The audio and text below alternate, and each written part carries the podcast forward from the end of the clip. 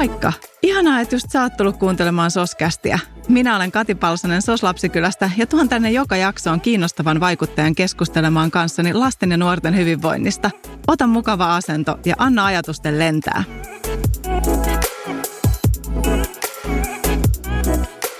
Lapset ja nuoret, joilla on elämässään ongelmia ja haasteita, saattavat helposti ajautua kierteeseen, jossa heidät nähdään vain ongelmistaan käsin ja koko elämä alkaa varjostamaan erilaisten haasteiden pilviverho. Tilanne voisi kuitenkin olla ihan toinen, jos vain osaisimme nähdä jokaisen lapsen ja nuoren ihan toisin silmin. Mutta miten se tehdään? Tästä on kanssani tänään Soskästissä keskustelemassa psykiatrian erikoislääkäri, psykoterapeutti ja ratkaisukeskeisen psykoterapian kouluttaja Ben Furman. Mahtavaa olla jälleen sun kanssa keskustelemassa Soskästissä. Tervetuloa. Mielelläni, mielelläni. Me saatiin tutustua suhun jo vähän aiemmin aikaisemmassa jaksossa, jossa käsiteltiin erityisesti koko perheen ja verkostojen kanssa tehtävää työtä. Suosittelen lämpimästi kuuntelemaan myös sen jakson Soskästissä, jos et ole sitä vielä kuunnellut. Siinä pääsee vielä tarkemmin tutustumaan suhun myös ja, ja mitä kaikkea oletkaan tehnyt. Mutta nyt tällä kertaa meillä oli tarkoitus nimenomaan antaa ehkä ihan konkreettisiakin ohjeita, neuvoja meille aikuisille, vanhemmille ja ammattikasvattajille siitä, että miten tämmöistä muksuoppia voisi hyödyntää lasten kasvatuksessa. Pitäisikö aloittaa siitä, että kertoisi vähän, se on vähän hassu nimi toi muksuoppi. Jotkut on sanonut, että sä oot tehnyt virheen, kun sä oot antanut tälle menetelmälle nimen muksuoppi. Mutta englanniksi se nimi on Kids Skills ja saksaksi Ich schaff's, minä osaan. Ja se on levinnyt vähän eri maihin ja on ja. ollut ihmisiä innostunut monissakin maissa, Hollannissa varsinkin on paljon ja Saksa siellä tunnetaan tämmöinen ISHAFS-menetelmä, suomalainen innovaatio. Pannaan meidän innovaatiolistalle, mutta se oli semmoinen idea, että mä olin aikoinaan työnohjaamassa tuolla Helsingin Vuosaaressa Keulan päiväkoti ja siellä oli semmoinen osasto, pieni osasto, kahdeksan lasta vaan ja sitten niillä oli, siinä oli kerätty näitä, voisiko sanoa ongelma, lapsiongelmatapauksia ja Tuija Terävä ja Sirpa Birn, jotka työskenteli siellä, ne otti muun yhteyttä ja ne sanoi, että tulisit sä meitä jeesaamaan, että me ollaan vähän innostuttu näistä ideoista, mitä säkin oot edustanut ja oot kirjoittanut ja näin lyhyt terapia, perheterapia tämmöisiä, että me varsinkin kaivattaisiin vähän apua, että miten sä on yhteistyön vanhempien kanssa vähän niin kuin paremmalle tolalle, että lasten kanssa me vietään jotenkin pärjätään. Ja sitten mä sanoin, että kyllä se on hienoa, että mä tuun mielelläni ja että voitaisiin oikeastaan kehittää jotain tämmöistä työkalua, mitä muutkin vois käyttää, että ei vaan teidän porukka. Ja Tietysti me ruvettiin kehittämään, me jopa annettiin sitten tämmöinen vähän hassu nimi muksuoppi, mutta se tuli niin kuin siitä, että lapset tarvitsevat tämmöisen uuden oppiaineen, tiedätkö, ematiikkaa ja englantia ja muksuoppia ja ne oli semmoisia 5-6-vuotiaita ja niillä oli kaikilla sitten kuka oli aggressiivinen ja kenellä oli jotain syömisongelmia ja kenellä oli, ettei osannut leikkiä muiden kanssa ja erilaisia – ja sitten me ruvettiin kehittämään ja me keksittiin ja yhdessä tietenkin meillä oli tämmöinen tiimi ja mäkin vierailin oikein siellä päiväkodissa. Me pidimme vanhempainiltoja ja mä osallistuin niin kuin siihen.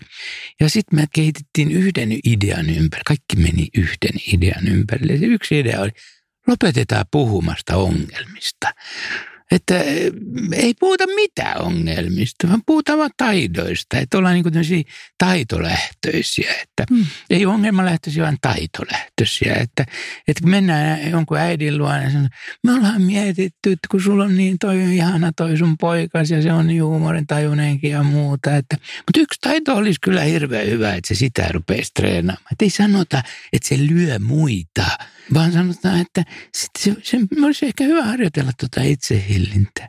Mä sanoin, juu, juu, kyllä se olisi hyvä sille varmasti, kun se opetteli sitä itsehillintää. Niin me, me keksittiin tämmöinen erään tavalla retorinen keino, että jos sä vaihdat sitä tapaa, miten sä puhut, etkä puhu, et mitään huolia ja huolipuheita ja mitä niitä onkaan, hmm. vaan enemmän vaan aina mietit, että lapset tarvii taitoja, niiltä puuttuu taitoja. Joo, kyllä, oikein, kyllä vanhemmiltakin puuttuu taitoja. Ei, ei siitä ole nyt kysymys, vaan vaan, että lapsilta puuttuu taitoja ja jos ne voi niitä harjoitella ja opetella, jos me saadaan vanhemmat mukaan, me saadaan varmasti paljon paremmin vanhemmat mukaan tähän niin kuin leikkiin, jos ne ajattelee, että minä olen mukana auttamassa minun lastani oppimaan jonkun tärkeän taidon, minkä se tarvitsee hmm. elämässä, että se pärjää. Ja se on sitten toinen asia, että onko mulla itselläni sitä taitoa vai ei. Mutta miksi ei voi aloittaa lapsesta? Monta kertaa on käynyt niin, että vanhemmat sanoo, kyllä minäkin tässä vähän taitoja tarvitsen. Niin, mä muistan itsekin silloin, kun lapset oli pienempiä, niin kyllästy siihen jatkuvan ein tai älä sanomiseen. Ja sitten mä mietin, että, että mitä mä voisin tehdä toisin. Miksi mä en sen sijaan, että mä sanon vaikka uimahallissa, missä ei saisi juosta, koska se on oikeastikin vaarallista. Että sen sijaan, että mä koko ajan huudan, älä juokse, että mä sanoisinkin, että muista kävellä. Mutta miten vaikeaa se on kääntää se, koska se älä juokse ehtii melkein jo tulla sen sijaan, että opettelee ensin itse, että hokee sitä, että muista kävellä, muista kävellä. Niin. Me keksittiin tolle jutulle, että jopa nimi, me keksittiin tämmöinen nimi kuin älänkääntö. Joo. Kun se on niin kuin taito tehdä älänkääntö, että jos sä sanomassa älä, sitä mitä tahansa, älä pure kynsiä, älä mm. kaiva nenää, älä huido, älä huuda, älä juokse. Niin normaalisti ihminen sanoo älä ja, tai lopeta tai lopeta toi tai inhottava.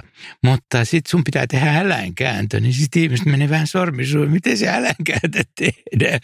Ei se olekaan helppoa. Sitten pitää oikein ruveta miettimään, mitä mä haluan, että se tekee. Muista kädet, jalat paikalleen. Sun pitää sen sijaan, että sen täällä juo Yksi lapsi kuusivuotias oli sanonut äidille, kun se tota äiti huusi käytävältä kerrostalossa. Älkää juosko siellä. Vähän niin kuin, kuinka niin. monta kertaa mä oon sanonut, että siellä ei juosta. Niin kuusivuotias lapsi oli oppinut tämän idean. Sen, äiti, sun kuuluu sanoa kävelkää.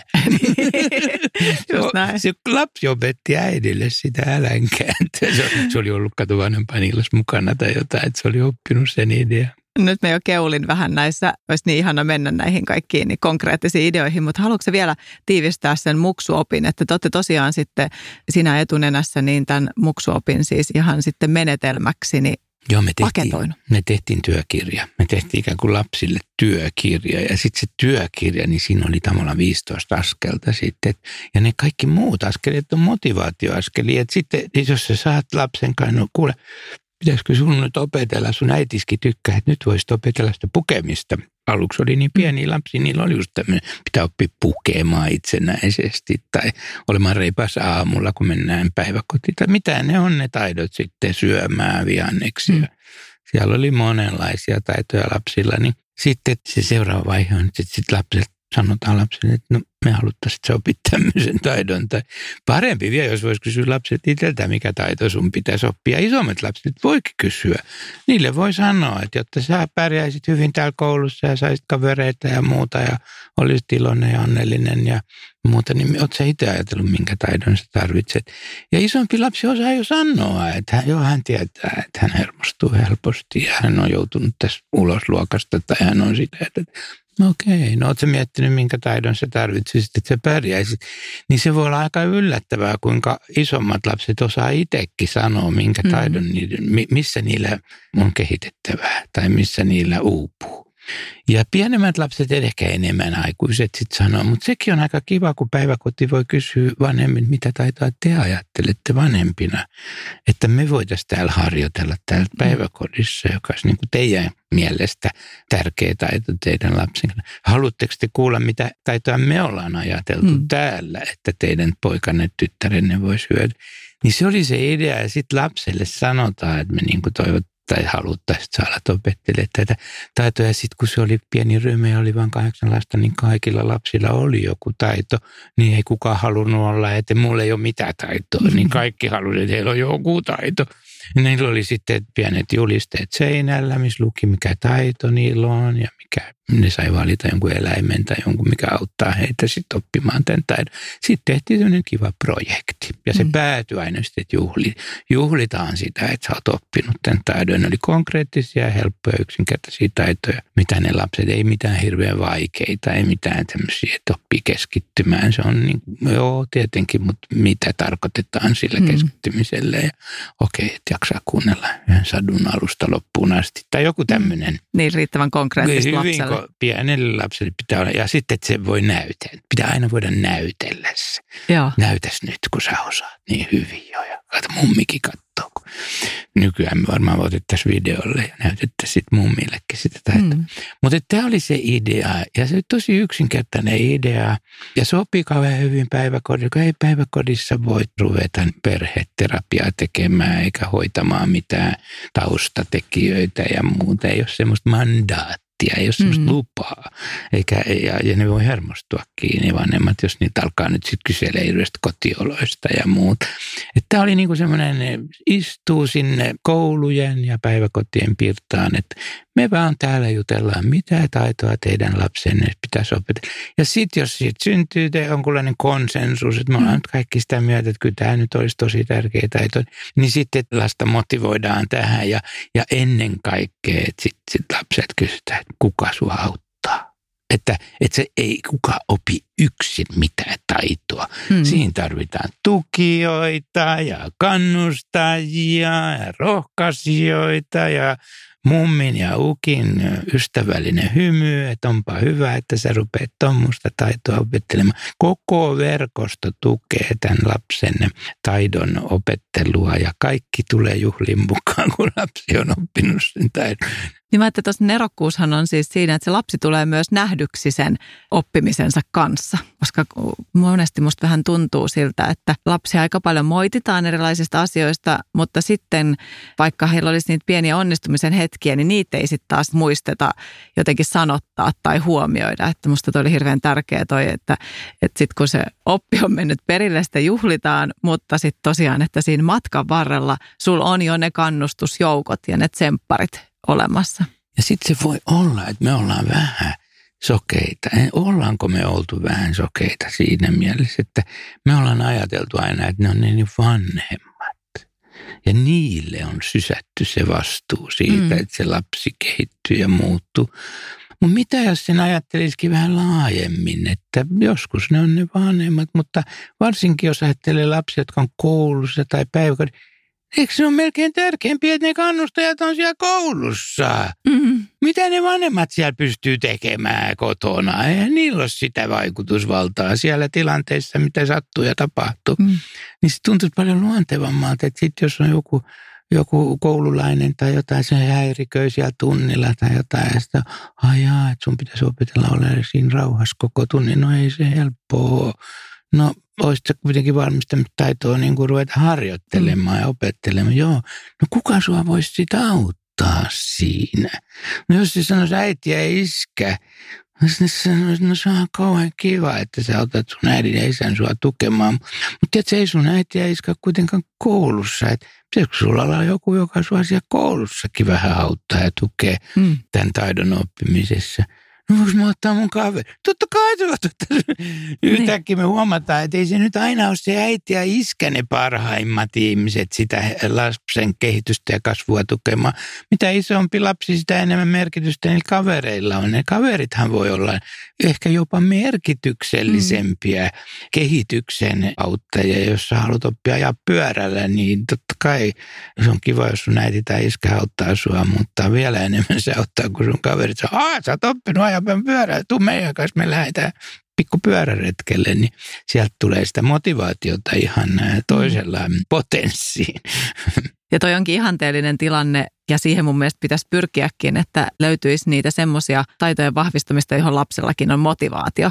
Mutta mitä sitten, kun on Mä että esimerkiksi tässä ajassa monessa perheessä kamppaillaan esimerkiksi niin lasten kännykän tai nuorten kännykän käytön kanssa. Ja sitten mä ajattelen, että ihan ulkopuolisenkin korviin välillä niin on todella raivostuttavaa, kun se kommunikaatio tuntuu, että se ei mitään muuta kuin, että laita se kännykkä pois, laita se kännykkä pois, laita se ruutu pois, laita se ruutu pois. Toki vanhemmilla on ratkaisuna, että jos he itse järjestää vähän ohjelmatoimistona sitä vaihtoehtoista tekemistä tilalle, se on niin kuin yksi, Kyllä, yksi hyvä, hy, hyvä, hyvä tapa. Mutta kun aina sä et voi, välillä pitää tehdä ruokaa ja välillä välillä pitää siivota ja aina sä et saa sitä lasta mukaan siihen tekemiseen. Niin miten tämmöisestä negatiivisuuden kierteestä, kun siitä alkaa tulla vähän semmoinen itseään ruokkiva kehä myöskin ja, ja jotenkin sit siitä lapselle tärkeästä asiasta, niin se näyttäytyy sitten sille lapselle aika helposti siltä, että tämä on tuolle vanhemmalle, että tässä ei ole mitään hyvää, vaikka tämä on mulle tosi tärkeää. Saaks vastaa vähän kaukaa? Saa. se, se joudut pidentää sun podcastia, että sä saat mun pitkät höpinät sinne mukaan. Jotenkin mulle teki vaikutuksen semmoinen yksi tanskalainen lastentarhan opettaja, joka oli mun kurssilla. Mulla oli yhden päivän kurssi jossain Tanskassa ja mä opetin näitä muksuoppeja ja se ei niin kuin vaikuttanut yhtään kiinnostuneelta mun jutuista. En mä tiedä, puuhasko se jotain muuta vai pyörittelikö se silmiä vai jotain, mutta ei mitenkään negatiivisesti, mutta se ei ollut innostunut mun puheista. Sitten oli se lounastauko siellä, frukost, frukost tanskaksi. Mä menin sitten juttelemaan hänen kanssaan siinä ja, ja sitten kysyin, että mitä se on niin kuin ajatellut tästä ja muuta. Sanoi, no tämä ei niin kuin kosketa häntä hirveästi, tämä kaikki mitä tässä puhutaan. Että kun ei hänellä ole tuommoisia ongelmia lasten kanssa. Vai niin, mä olin niin kuin, että no mikä se sun salaisuus on? Niin. Voitin hemli, hemlihet mikä sun salaisuus on. Ja sitten se sanoi jotain, ja mä joudun sitä pitkään miettimään, kun en mä oikein heti ymmärtänyt sitä viisautta, minkä hän siinä sanoi. Mutta mut hän sanoi näin, että jos mulla on lapsi pihalla ja se ei suostu pitää hattua päässä, mm. että hatun päässä pitäminen on sitten ulkona tärkeää. Mulle tuli meille Australia, missä lapsilla pakko olla hattu päässä, on se UV-säteet. Niin, UV-säteet. Mutta mä en tiedä, miksi tässä nyt piti olla se. Tanskassakin hattu päässä.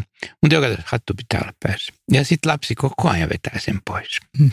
Ja mä en tiedä, mistä puhutaan jo neljävuotiaasta varmaan ehkä mielikuvissa.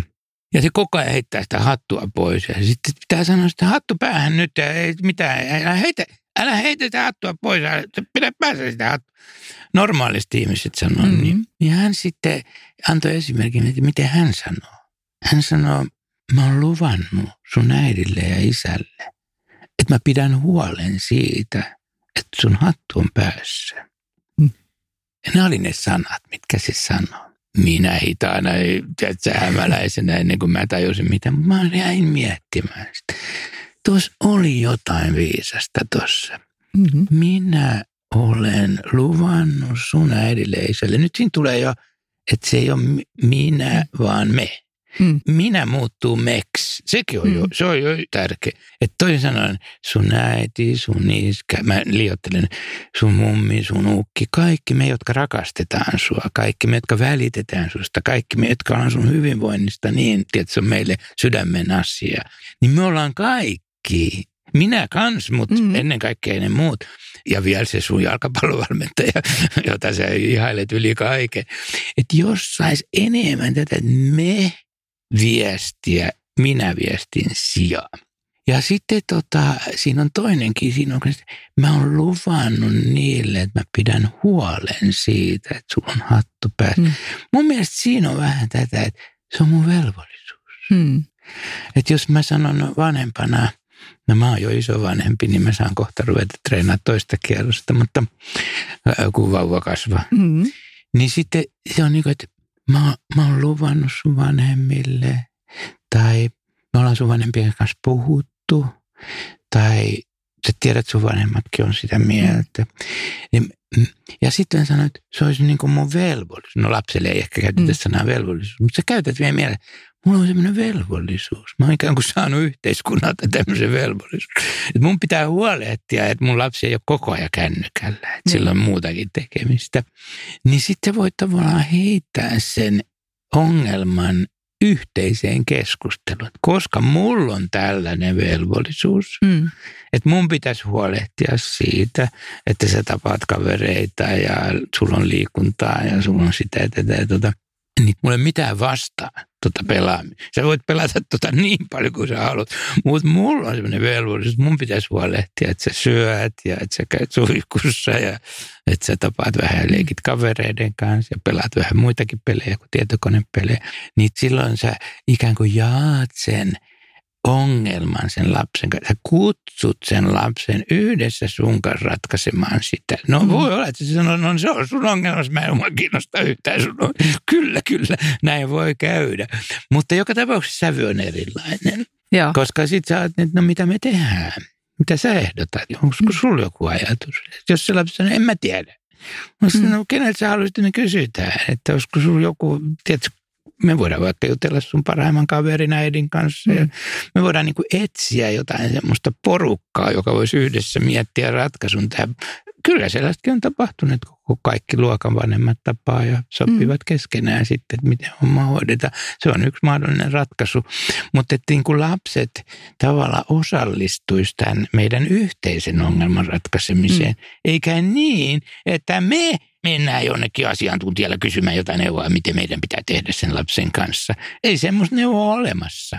Mm. Lapsi mukaan Lapsi yhdessä mukaan miettimään, miettimään sitä. Että... Mm. Koska kyllähän se useimmiten on niin, että, että kyllä se lapsikin, vaikkei se sitten ehkä vähän iso, isommat varsinkaan, niin pystyy heti myöntämään, että tässä mitään ongelmaa olisi ja se on, se on äh, mutsi sun oma ongelmas. Joo, niin, niin, niin todellisuudessa kyllä he sitten myöhemmin ovat usein aika kiitollisia sitten. Ja sitten se oli aika kiva se israelilainen Keski-Euroopassa kauhean suosittu nyt niin kuin luennoitsijana on Haim Omer – hän on eläkkeelle jäänyt Tel Avivin yliopiston professori, psykologian professori. Niin hän on paljon kirjoittanut tästä lasten kasvatuksesta ja nimenomaan tuonut tätä me-perspektiiviä. Me, opettajatkin voisi olla enemmän me, me opettajat. Täällä ollaan sitä mieltä, että meidän täytyy keksiä joku ratkaisu siihen, että me saadaan nämä oppitunnit hoidettua.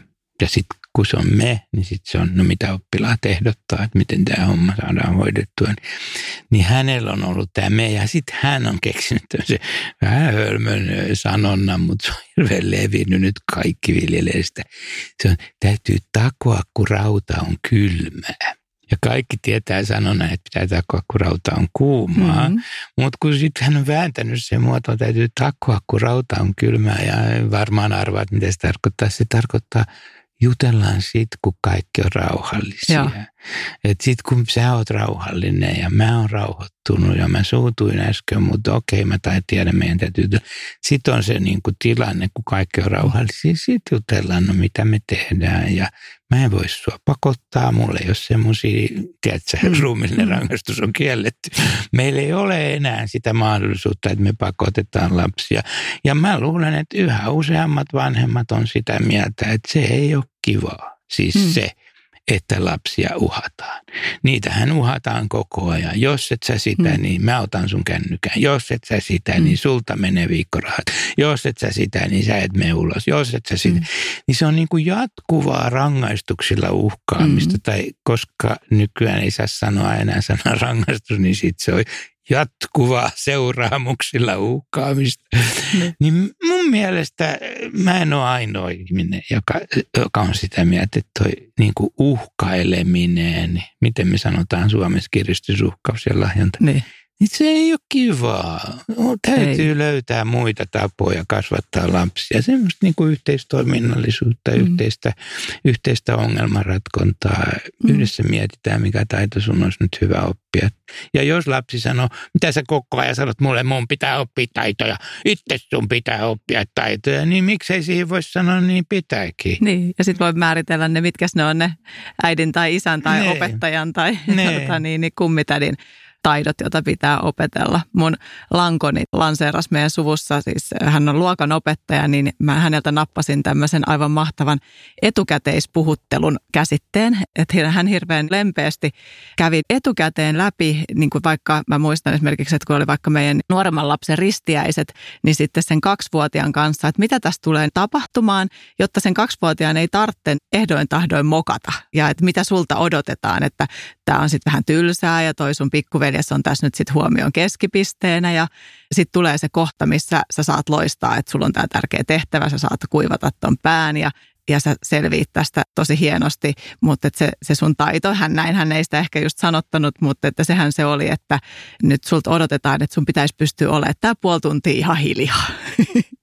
Ja sitä mä oon tosi paljon käyttänyt, että lapset, nyt tulee tämä etukäteispuhuttelu, niin ja sitten tiedätte, mitä teiltä, me, ettei tarvitsisi aina jotenkin mokata ja sitten tulee se semmoinen, Mä se on vähän toi, että, että kun rauta on kylmää, niin puhuu silloin. Ja vaikka sitten ei meniskään ihan putkeen, niin tosiaan toi on musta hyvä neuvo, että sitten myös jälkikäteen, niin ennemmin sitten kun tilanne on rauhoittunut, niin ja että kaikki saisi myöskin niin säilyttää kasvonsa jotenkin. Aivan ihan, aivan ihana story. Ja mulle tulee mieleen tämä muksuopin askel. Siinä on 15 askelta siinä muksuopissa, niin me ei ehkä keritä kaikki askelia tässä käymään. Mm. Mutta siinä on yksi sellainen askel, mikä on yllättävän tärkeä, musta tuntuu. Ja se on se, että jos se lapsi sitten sanoo, että joo, hän, hän niin suostuu siihen, että hän opettelee vaikka pukemista tai yksi tärkeä taito meidän tämän päivän lapsilla on tämä itsensä rauhoittaminen. Että kun sä hermostut, sä alat huutaa, ehkä viskoa tavaroita, kiroilemaan, sylkemään ja kaikkea, raiva. Suomeksi sanotaan raivareita. Ja kun lapsille on paljon lapsia, jotka saa raivareita ja sitten ne, sit ne saa diagnoosia, sitten ne saa lääkityksen ja sitten niitä tutkitaan ja tutkitaan ja sitten vanhemmat kokee, että heitä syyllistetään. Hirveä soppa. Mm. Niin sitten tämä, tämä toisenlainen tapa on, että sitten lapsen kanssa jutellaan ja sanotaan, että se olisi varmaan sulle hyvä, että sä opit rauhoittaa itse, kun sä hermostut, että mitäs mieltä sä oot. Ja jos lapsi sanoo, joo, hän tietää, että hänen pitäisi oppia rauhoittaa, koska ei kukaan lapsi halua raivota. Niin kyllä lapsi on periaatteessa motivoitunut sen taidon mm. oppimiseen, kun joku vaan auttaisi häntä oppimaan. Mm. Kaikki vaan syyllistää häntä siitä, että hän raivoo. Kuka ei auta mua oppimaan? Miten mä pääsen näistä mun raivareista? Just näin. Mm. Niin sitten lapsi rupeaa miettimään ja joku sanoi, että hänen pitää, yksi oli aivan ihana, yksi lapsi, että mitä sun pitäisi oppia sitten, mitä sä voisit tehdä, mm. että sä, kun se raivari tulee. Niin. niin hän sanoi, Joo, hän tietää, mitä hänen pitää oppia. Hänen pitää oppia mököttämään. se on niin nerokas. Niin, just niin. Ei kukaan halua, että sä mökötät koko loppuelämään, mutta on se välivaihe siinä, kun sä, niin hän mutrustaa niin. alahuuleen. Niin. Pidättelee sitä joo, raivoa. Joo, mutta se on kehitystä. Kyllä. Ensin sä opit mutrustaa alahuuleen ja sitten loppujen sä opit puhumaan ja oppujen selvittää konflikteja. Ja siinä on niin kuin tavallaan semmoiset pienet askeleet, mm. mitä pitkin sä pikkuhiljaa kasvat ikään kuin kypsäksi ihmiseksi. Ja joku toinen poika sanoi jo, hän tietää, hänen pitää lähteä pois siitä tilanteesta, kun hän koulussa hermostuu kavereille niin usein. No, mutta se ei ole helppo lähteä pois, että mm. miten se pystyt. Ja no, mutta hänen pitää opetella. Ja, no kokeillaanko nyt ja näytä mulle, miten sä lähdet. Leikitään, että sä oot nyt suuttunut mulle. Ja mm. sitten sit sillä oli, että jos mä, jos mä en sit pystyisi rauhoittaa itse, niin sitten mä menen opettajalle pyytää apua. Mm. No aivan ihan. Nyt lapsi osallistuu. Se on itse mukana miettimässä, miten hän voisi sitä itse hilintää. Ja sitten se antoi sille taidolle nimeen. Se on yksi vaihe siinä muksuopissa. Sanoi Lumi. Hänen taitonsa nimi oli Lumi. Okei, okay, Lumi. No kuka sua voi auttaa? Ja sitten tämä oli se tärkeä kohta, mm. minkä mä haluaisin sanoa. Että sit, kun se, mitä sitten, kun sä hermostut mm. ja kaikki näkee, että nyt se alkaa hermostua. Tulta tulee, syöksee tulta mm. silmistä. Tärisee koko kroppa ja sen näköinen, että kohta se hermostuu. Mm. Niin kaverit varmaan voisi sua auttaa mm. sitten. Sä muistaisit sun taidon, että nyt äkki lähtee pois ja, kaikki mitä sä oot itse harjoitellut. Se lumita, se sun lumitaito. niin. No nyt miten sä nyt sitä se lumitaitoa sitten muistat, kun ethän se sitä siinä muista, kun sä hermostut. No voiko kaverit auttaa? No kaverit voi auttaa. No mitä ne voisi tehdä? No ei ainakaan, että ne kritisoisi mua, sanoi poika. Mä en halua, että ne kritisoi mua. Mm koska silloin mä vaan hermostun lisää. Niin. Niin, se on totta, joo. Mä, mäkin tiedän, mäkin hermostun lisää, kun joku sanoo mulle ole rauhalle. no mitä ne voisi sitten tehdä? No, jos ne vaan sanoisi lumi. Mm. Okei, okay, no kokeillaan. Eli toisaalta lapsi osallistuu tässä sen muistutusmenetelmän kehittämiseen, että me yhdessä kehitetään sulle joku keino, millä mm. me muistutetaan sua siitä sun taidosta, mitä sä itse sanonut, että sä haluat opetella, mm. niin se on myös vähän samanlainen, mm. että kun rauta on kylmää, koska silloin me tota, vähän tuli mieleen tuosta. Kyllä, sun, ja tähän kun... sopii tähän kännykkäesimerkkiikin tosi hyvin, että sähän voit sen lapsen kanssa myös suunnitella, että mitä se lapsi toivoo, että sen sijaan, että, että vanhempi koko ajan räyhää siitä, että laita se kännykkä pois, laita se kännykkä pois, niin että lapset voi kysyä, että mitä sä haluat, että mä sanon, tai miten mä huomautan, että nyt voisi aika tehdä tehdä jotain muuta, mennä sinne suihkuun tai tulla iltapalalle tai, tai näin poispäin. Niin toi... ja, ja tuskin se lapsi sanoo, äiti, kun sä haluat, että mä en enää käytä mun kännykkää, niin sano mulle, että sä heität sen kännykän pois ja mä en saa sitä ikinä enää Joo. takaisin. Se lapsi tuskin sanoo niin. Tuskin. Ja ai että toi kuulostaa niin tutulta. Hei, kiitos tuhannesti Ben. Ö, tästä tuli loistavia esimerkkejä. Kerro vielä tähän loppuun, että, että ne meidän kuulijat, jotka haluaa tutustua vielä lähemmin muksuoppiin, niin mistä löytää lisää tietoa muksuopista? www.muksuoppi.fi No sieltä sitten. Kiitos. Jatketaan näillä opeilla. Thanks.